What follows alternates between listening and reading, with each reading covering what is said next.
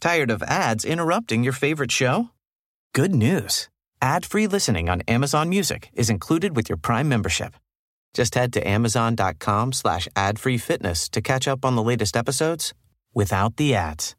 Enjoy thousands of ACAST shows ad-free for Prime subscribers. Some shows may have ads. Millions of people have lost weight with personalized plans from Noom. Like Evan, who can't stand salads and still lost 50 pounds. Salads generally for most people are the easy button, right?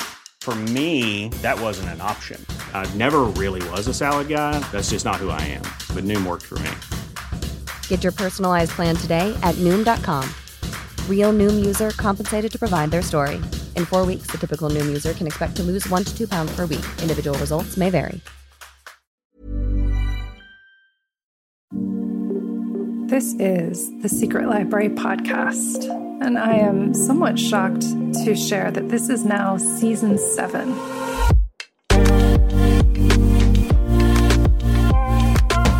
While I was pondering the theme for this season, it felt difficult to narrow in on one thing that would be most useful to us in this moment, which has been so full of confusion, upheaval, turmoil, and stress. But then it came to me that writing is like this too. And after we get started, after we've been working on a project for a while, there is a point where we're uncertain and where we don't know what to do next. It's a point many of us call the murky middle. And it suddenly felt like exactly the right thing to talk about with an illustrious lineup of authors this season, both new debut writers as well as household names, in fact. My guest this week is Emerson Whitney. Emerson is the author of Heaven, Ghost Box, and Heat, forthcoming with McSweeney's. And Emerson's work has appeared in the Paris Review, the New Yorker, the Los Angeles Review of Books, and elsewhere. Kirkus, in a starred review called Heaven, an incisive, nuanced inquiry into gender and body. The Paris Review called Emerson a deft executor of their own unique style, a writer who guides with an intuitive vulnerability and honesty.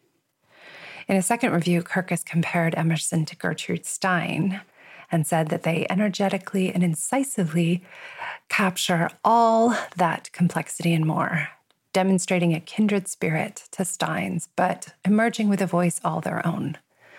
Emerson recently completed a postdoctoral fellowship in gender studies at the University of Southern California and teaches in the BFA Creative Writing program at Goddard College.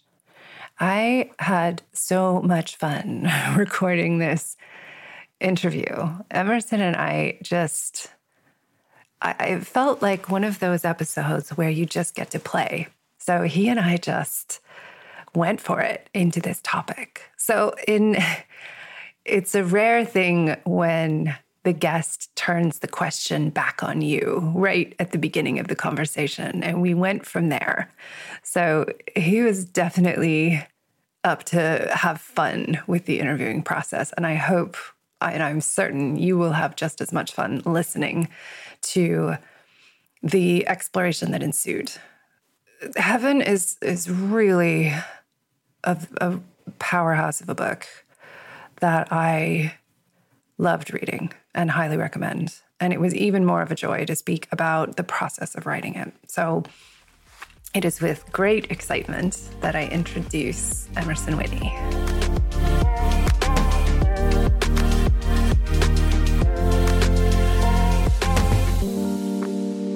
Hey, Emerson, thank you so much for coming on. Thank you so much for having me. I'm really excited to talk about heaven. And we have a lot of books on this season talking about fiction and writing fiction and the various ways that writing fiction, you can be in the murky middle, you can get stuck, you can be not sure where you're going. But it's always different when memoir enters the mix. And when you're writing about real people who actually exist in your actual life. And right. this is a book that did not like hesitate to really go there. And I'm I'm wondering, and, and I also know that in recent times there's been a, a shift, um, a huge Yes. shift. And so I'm Mhm. just interested in the ways that exploring this relationship largely with your mom and Mhm. in early life and how that's defined you later or influenced you. How did that change as you were writing the book? Like, how did the Mm. relationship impact the book? How did the book impact the relationship? And how are you relating to Mhm. the book now? Ooh, so much to say about that. Thank you so much for for having me and wanting to get into it with me. And I agree so much that when we're talking about the murky middle and when we're talking about, you know, I think I just heard you say go there. Um Mhm. I, I I guess I also I guess I almost want to ask you what you mean by there because I feel like that is why I am so engaged in autobiographical inquiry. It's my it's like the there that you're like kind of you know shining the flashlight on is is like kind of the heartbeat of my work. Um, so I guess I would love to hear what you mean by there and then to tease apart your question a little more from that place. Ooh. I love it when someone turns it back on me. It's so satisfying. Um, to me, if I think about there in writing, particularly in writing about personal life, personal experience, it's sort of digging into the point where I don't see immediately another layer to peel back. Interesting.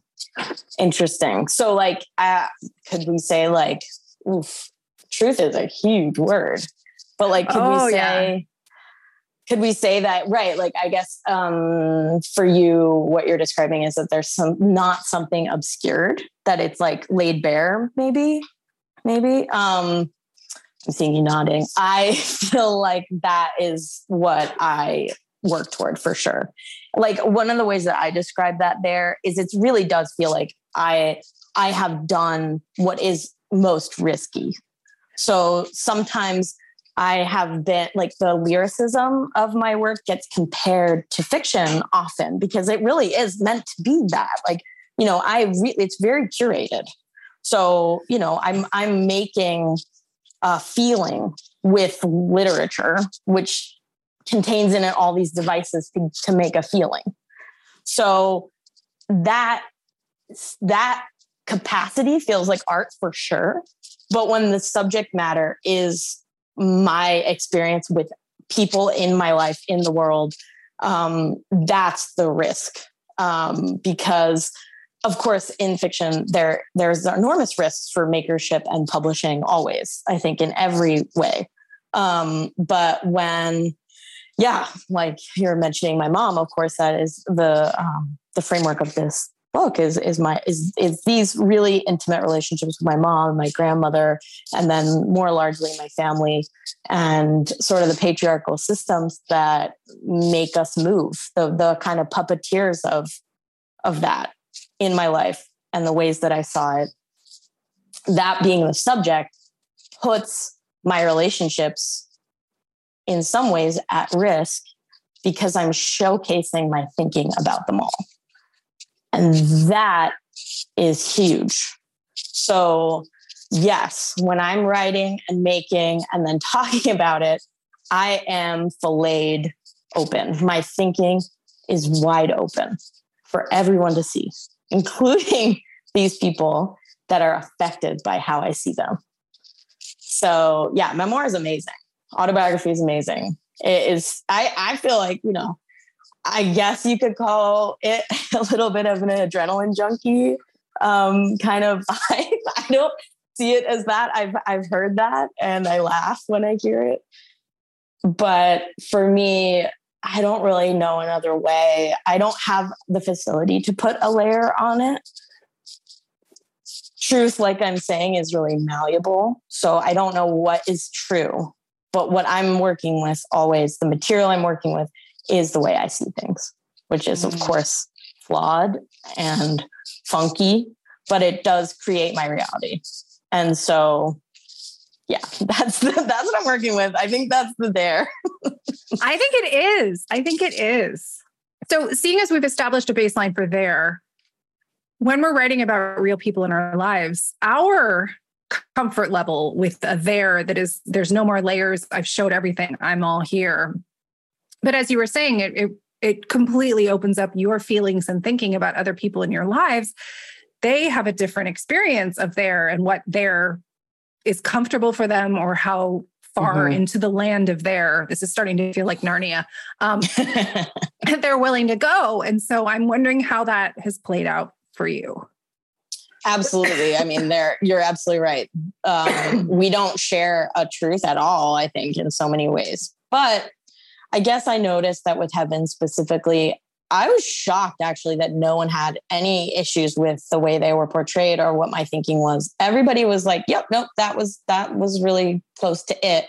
And I think part of the reason why is because what I was aiming to do with that specific work and I guess in all of my work truly is to share a feeling. I wanted to share a felt sense of experience happened to be my experience, but a felt sense of experience that when my family or these people who end up being characters in a book, when they read it, they were like, no, no, that I got the feeling. And that must have been your feeling. And I was like, well, goddamn, like that is what more could I have asked for from being read is that people read it and were like, I share this now with you in a way that makes me not only feel celebrated, I guess, in a sense, but but in community. And I think my experience of my family was one that was particularly isolating in my own feelings. So to have them acknowledge that, yeah, that must have been my truth felt great this next book that I'm working on, actually, I have not done the same sort of sharing out. They all were also kind of like, well, it's your art. Like, we don't really need to know what you're doing, which was sort of shocking for me. Um, I had been actually, when I was working with Maggie Nelson, she suggested that I share it. She was like, you know, one of the best things to do when you're coming out with a book is to just share it with all the people that are in it and let them check it out before they're sort of shocked by it and I really like the feeling of being mentored. So I was like, I, I'll do it. And then with this book, I, I guess I also like the feeling of rebellion. So I'm not doing it. and I kind of just want to see what happens. Um, this next book is more, it's, it's um, more about um, Hank and my brothers and those relationships um, and sort of the kind of ghost of my auto, of my bio, biological dad or whatever whatever biological means in that sense. Um, so yeah, so many of us have that particular kind of ghost. So it's not really about that, but there is that kind of figure in the text too. And yeah, I'm curious what they all are gonna say, but I didn't ask anyone what they think. so we'll find out. It almost feels like that's the the next step for the adrenaline junkie of oh no. Revealing so you know? Like okay i'm i'm going to put all this out there. I'm going to be there but i'm going to show you. And that's really scary the first time. And so then it's like well that's not really so scary anymore. So i got to do the scary thing. Wow you got me. That is so oh you got me. That's very accurate. But i think that's the point of writing isn't it? I mean in some ways i think that if everyone that I talk to about writing, whether it's students, listeners, whatever, or other writers, is we all talk about it like we want it to get easier. Like, oh, I want to yeah. figure out how to do this. But would we really be doing it if it got easier? I know I well, would. I really, I really resonate with what you're saying. Mm. Hmm. Yep. Right it does i guess yeah that is not my craving for ease. No you're right. It is not. I do not crave ease. I think i think what i what i craved in terms of ease was being able to do it more. So wanting to to have an easy framework for continuing to make work in the world and to have an easier framework for sharing this kind of art form but absolutely i do not crave an easier subject matter or no. even i guess an easier process of publishing in I this way i think if we did we would be doing very different things so true So true. So I'm curious, this was often very, I'm sure, intense material to write about. And so I'm wondering what your process looked like in terms of writing scenes day by day. How, because to me, as much as a feeling, there was also a mood. Like I felt like mm-hmm. I was mm-hmm. inside of this mood. And it lasted the whole time I was reading. And it's really easy to have this illusion as a reader when you sit down and you read it over a couple of days and you're in this mood, but you were, you know, the writer is always in the mood for months and years. right. That's so true. How how was that process for you and how did you work through that? Yeah, I think it was sort of twofold. You're right. It was years and years and years of these kinds of feelings that I was actually writing through. I think I've been thinking a lot lately because I'm working on these next projects. What, how long I actually worked with these particular themes and feelings. So long, so long that they were very well baked in my body so that sharing them in a way was actually pretty straightforward. Like they'd been in the oven, they were cooling on the counter for a while, like things were really well done in that sense. The newer thinking that came into play was more of the theory things. I was really excited as a thinker when I was able to give myself that scaffold. I think a lot about um, how the scenes work. Like I think about tiling something. I've been actually tiling bathrooms. And so I've been noticing that really when I wrote those scenes, they were like more of the, you know, pieces of tile. And the grout, which does come at the end, at least when you're literally tiling a bathroom, the grout tends to, you know, that you kind of you do you you get the tiles and then you you grout. Um, that the grout part for me the way that it actually holds those tiles up the way that they're that they are i guess like what am i trying to say? Not scaffolded but but like yeah manifest is through this other place in the writing. It's through the theory that i was able to make the connections between the scenes to hold the scenes together. Once i realized that it it turned it into a book so for years, I just mm-hmm. wrote those scenes and wrote those scenes and wrote those scenes. And then when the grout came into my life, when I understood what the material was I was really working with, that's when those scenes were manifest into this book. And that was sort of at the end of my process, which was cool. It took me it took me a while to realize that that is what I was searching for when I was trying to when I was reading through things, when I was going to school, when I was doing those kind of more intellectual exercises I was looking for the grout and I found it. So that was cool. That's so good. I have a I have a similar image that but I love the grout because the grout holds it in place. Mm-hmm. So the one that I've always had when people like writing this way and writing in pieces is it's like my old lady image, but it's like crochet squares. And totally. I used to like the granny square method, and my students got annoyed with me. They're like, stop calling it the granny square method. So we had to change it to the crochet method. Nice. But it's like you make all these pieces and then you connect them later. But the grout totally. feels even more substantial.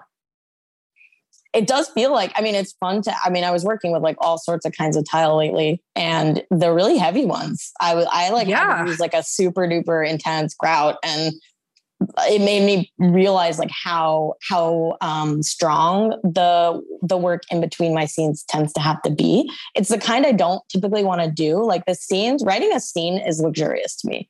I love it. It is tasty. I get to use all the little devices that I love. I, I love using like a synesthetic framework when I'm making a scene. It feels so fun the grout is more like and then this happened. When and when i have to connect it slash explain myself i find that my energy dips.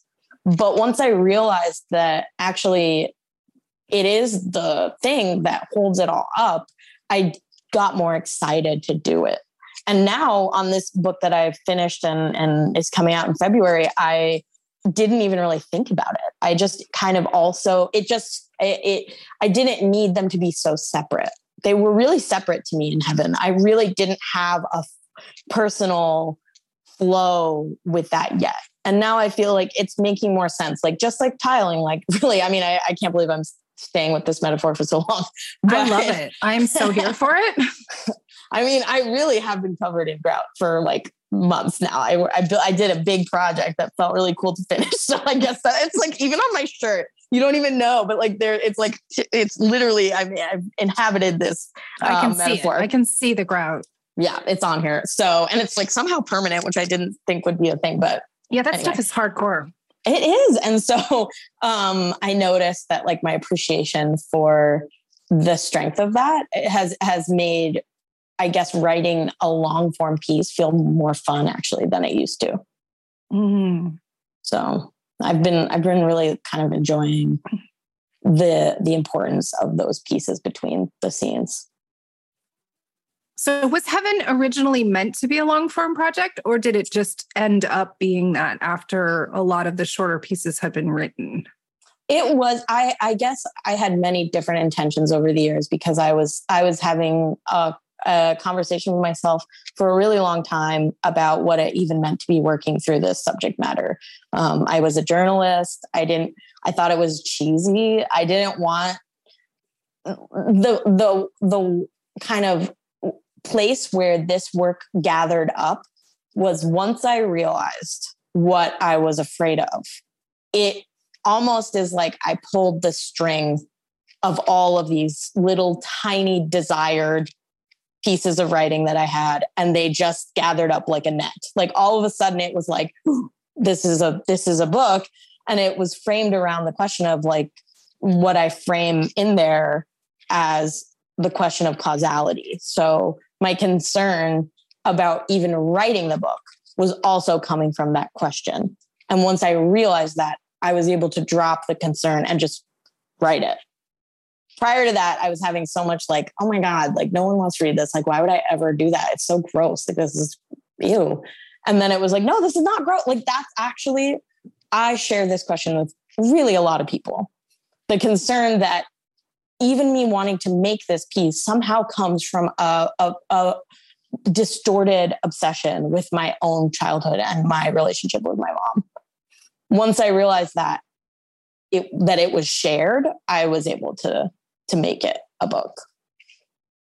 I am fascinated that you thought it was cheesy because if there's one so adjective on the planet that I would not apply to this book, like what's the if, if I was like, what is the furthest away from this book? I think it would be cheesy. right? Like how funny is our like our own mind is great. Like my own mind around that kind of thing is great because I totally hear you. I fully when I hear people's response, I fully agree that it would probably be hard to give it cheesy. But when I was sitting down to write, like, you know, like even writing my mom felt like gooey to me in a way that mm. was like, who wants to hear about me and my mom? And then once I realized that that gooiness was the substance of my, in a lifetime of concerns that were sort of hard pressed through patriarchy and um, you know white supremacy and all of those big themes i'm always thinking about. Once i realized that i was like oh oh wow. I have to set down these concerns and turn toward the work and let it do its thing. And you're going to hate me for this but Isn't grout a little bit gooey when you first apply it? Mm, I, it's hard to hate you with the beauty of your colored, uh, color coded books behind you. No hatred has arisen yet. You're right. Returning to that metaphor is, yeah, I'm feeling pained about returning to the metaphor. And yet you're absolutely right. You're absolutely right. It is gooey when you apply it. And actually, what I hang out with often when I'm talking to students about making new work is that yeah, like if you're writing from the wound, like I talk about writing from the wound versus writing from the scar, I'm sure you've maybe come across another autobiographer who talks like that. It, I've I've heard it around. I don't. I didn't come up with that. I don't think. But writing from the wound is actually really important. It doesn't, you don't not write from the wound. You do. But when it comes out, you usually like, I hate what I'm reading that I wrote. I hate it. And and my encouragement to everybody who's doing this kind of thing is to know that that's a shared experience. We literally, I hate my first drafts. I they're just they're gooky, they're fresh, all the stuff that would happen if I was if I was really describing an actual wound that just happened on my body. But over time, it does like in a, in a sense become less seepy and weird, it actually distills into some kind of a thing that I can then describe with a little bit more perspective. And that to me is what I get excited about as a writer is to actually watch that thing transform and to see how when I'm describing this thing that really, really, really hurt often, that is isn't doesn't have a full form that because writing is my thinking by the end of it i'm like oh no i have a new perspective on that actual thing.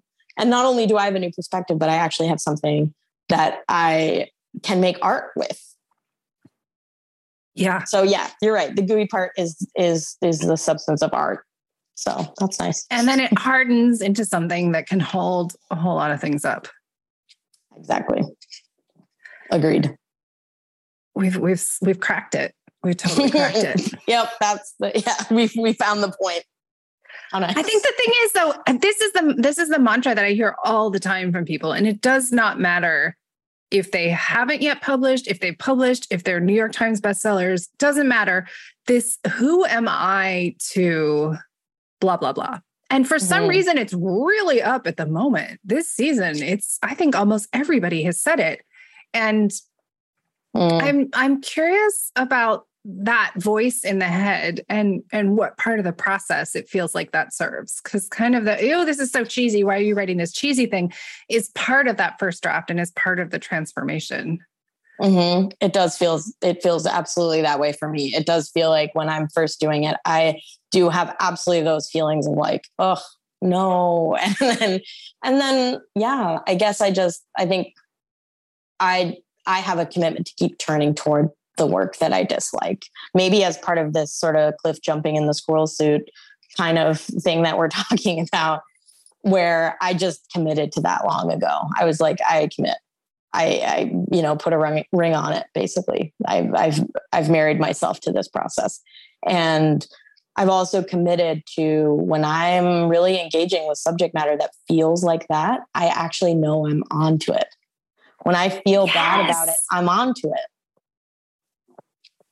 I love that you say it this way because I always, I, have been thinking for years, like whenever the critical voice is up and it's like, this is shit, what you're mm-hmm. doing. And when it gets really, really loud and intense, it's like when you think about going to the grocery store to like you know, buy some cereal or whatever, the critic does not say that is a shit idea. You cannot it's possibly true. do that. There's just no stakes. So whenever this shows up and says this is really a shit idea, I'm like, ooh, we are onto something. Yes. And once I realized that, it really did unlock this process because I was like, no, no, no, I found it. When when I get concerned, when there's a slight anxiety, it, it is that it, there's there's the opposite pole of that, which is the pole that's excited and so i do like kind of like fear and excitement share share a register so there was like a weird moment in my life where i started getting afraid of flying and i had always liked being on like i weirdly enjoyed being on planes when i was younger and so it was surprising to me that suddenly when i lived on the west coast and was far away and needed to fly and was actually doing you know things really far away i was going to get i was like doing school um, in europe and it required a really long flight. And so I noticed that I was finding myself hugely anxious about booking tickets and seeing a plane in the sky would make me feel concern. And then I don't even remember who talked to me about this, but someone in my life had shared that experience and was like, I just dialed it to being excited. And I was like, wait a minute, you can do that? And I did. I started to just turn the dial back to where it had been when I was a child to excitement.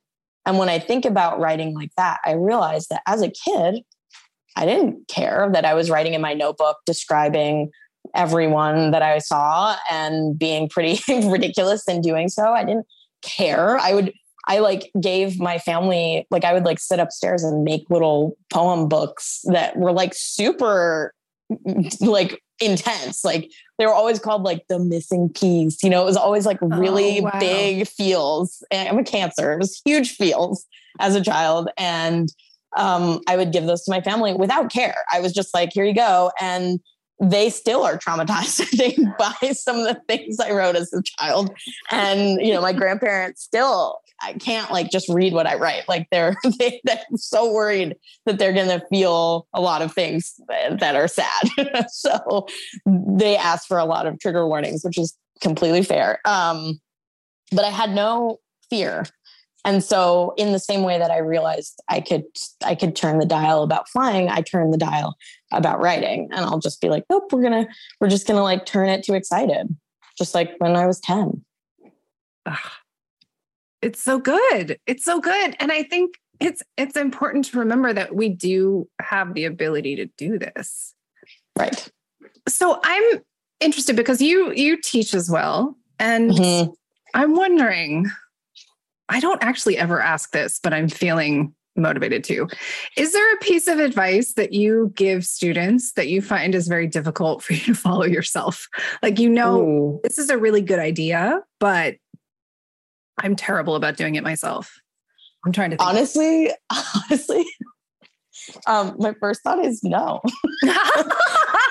like yes. literally, literally no. Like I like actually no, like I feel like because my relationship with you can hear Shark calling grandpa. Um, um, the thing about my, I guess, like, well, first of all, I teach when I'm teaching, I'm advising, so that makes it a little bit okay. easier. So, like, our program at Goddard is way more about just like actually being a little bit of a coach. So, being a coach feels less like I'm I'm telling anybody how to do things. Right. More so, I'm supporting wherever folks are and really delighting in that. Um, but every piece of advice I've ever given comes from a place of suggestion around relating to writing. And for me, writing is my best friend. Like, mm-hmm. it's my best friend. So when I get to go hang out with my best friend, I'm honestly so happy. I love my friend. Like, and and we're saying, you know, I've said the word cheesy at least three times while we're talking, and this is this is exceedingly cheesy. Like I feel my face is cheesing as I'm saying it. So I am like smiling like deliriously about my relationship.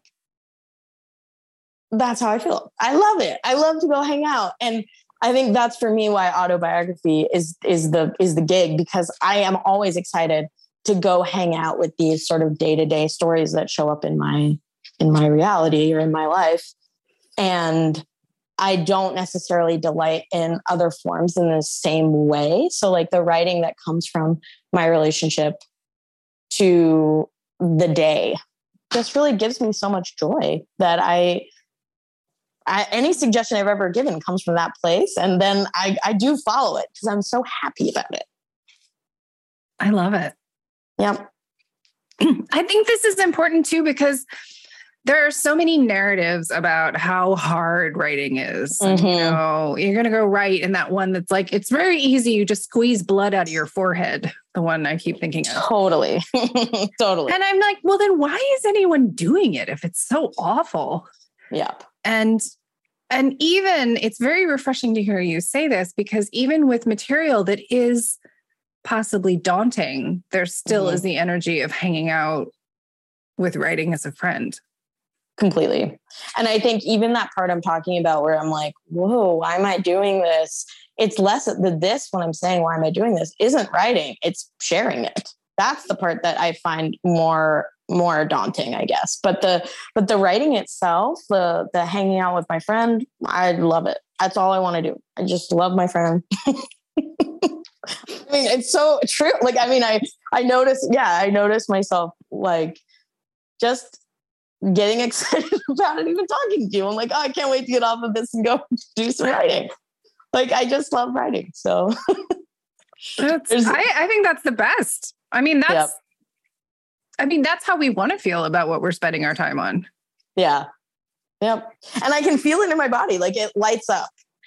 And that is also, I guess, how I know what to do next. Like when I'm teaching, I hope that what I'm doing is watering the seed of everybody's delight, truly, because there is a there is a part of us that underneath that that concern, underneath the judgment, underneath the sort of negative self-talk or or whatever phrase we want to use for that kind of thinking, underneath that is delight, I think.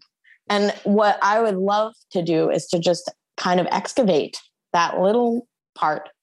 Because in my framework of being and of of i guess yeah my way of seeing things is that if i'm doing that thing that i really delight in doing i am also being supportive to those in my life. Like when i'm really doing what gives me that kind of joy i guess then i am actually inherently participating in the well-being of others in in yeah just i'm participating in my life when i'm doing that thing that brings me joy so. and i think that the permission is huge as well of yeah because the there is the who am i to do this mm-hmm. and then as you said you've put a ring on it you've committed to turning towards the work no matter how scary it is and i, I think did. that you did which i'm like got a fist in the air for that one.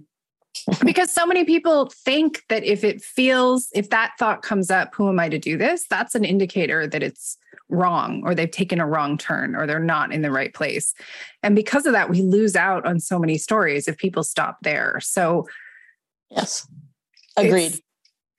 I just feel very strongly that it's so important not only to see people stories, but to hear that this thought came up for you too. And mm-hmm. it was there was a need to continue past that thought. Absolutely. And the um and actually the thought becomes like you know it starts as a bear but when i'm really clear on it it just becomes a gnat. You know it's really little actually over time. It's just tiny and it's like buzzing around but i know it's like sociocultural and it, the calls are coming from inside the house but that's not where they're from it's like i can just like literally set the phone down and go sit somewhere else i can give it I, I have actually encourage people to set a place in their house for that voice, like to go mm-hmm. pull out a chair somewhere and make a little space for it and tell it, you're going to go sit here until I'm at the editorial. When I'm in the phase of editing, you can return to me. I actually could use the critical help at that point.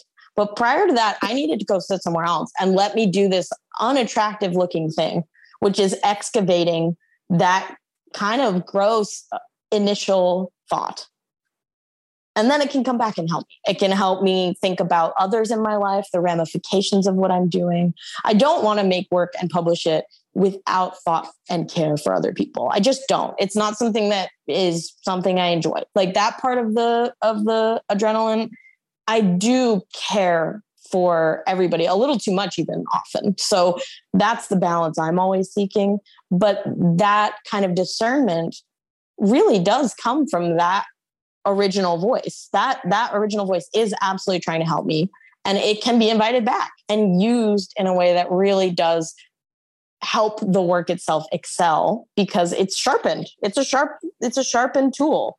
So I will use it but just not right now. Just like I'm not going to like do a weird thing to a pie I'm making. I'm not going to like use the spoon. You know, I'm just going to like use the right tools for the right time, I guess. And that's a that is a, that is a great tool. It just at the beginning, it's not necessary. Agreed. Agreed. Yeah. I'm totally with you because yeah, it is helpful and it it does have a positive thought in mind, but it it's trying to protect us, but probably the best way to protect us is not to eliminate the whole book from existing because then everyone yes. misses out on the benefit of what could have been written. Yep. And I always want more books. Right now, I'm looking at an apple tree and it is just full. It's totally full of apples.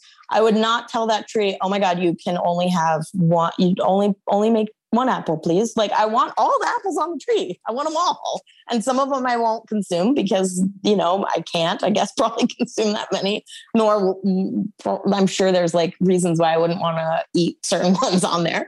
But like, yeah, I definitely want all the apples. So, like, there's not, there's really nothing wrong with with more writing in the world, truly. Um, we can talk about access and and how you know publishing as usual, is funneled through cis white heteropatriarchy and how um, really so much of our work is making sure that uh, that that groups that have been denied access have access to that. And yet, that's not in some ways. I don't think anyone would say, "Don't make your art." Like, just make your art and also make access. Like, it's really, it's really pretty cool.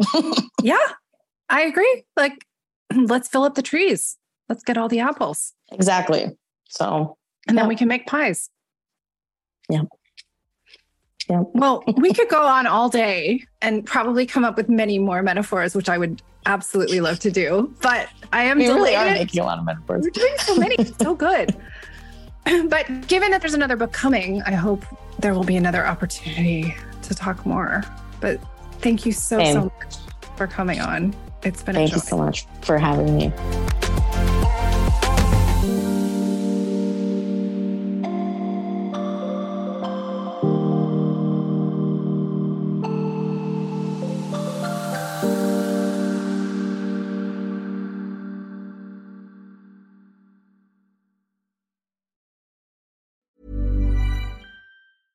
Tired of ads interrupting your favorite show? Good news. Ad-free listening on Amazon Music is included with your Prime membership. Just head to amazon.com slash ad-free fitness to catch up on the latest episodes without the ads. Enjoy thousands of ACAST shows ad-free for Prime subscribers. Some shows may have ads.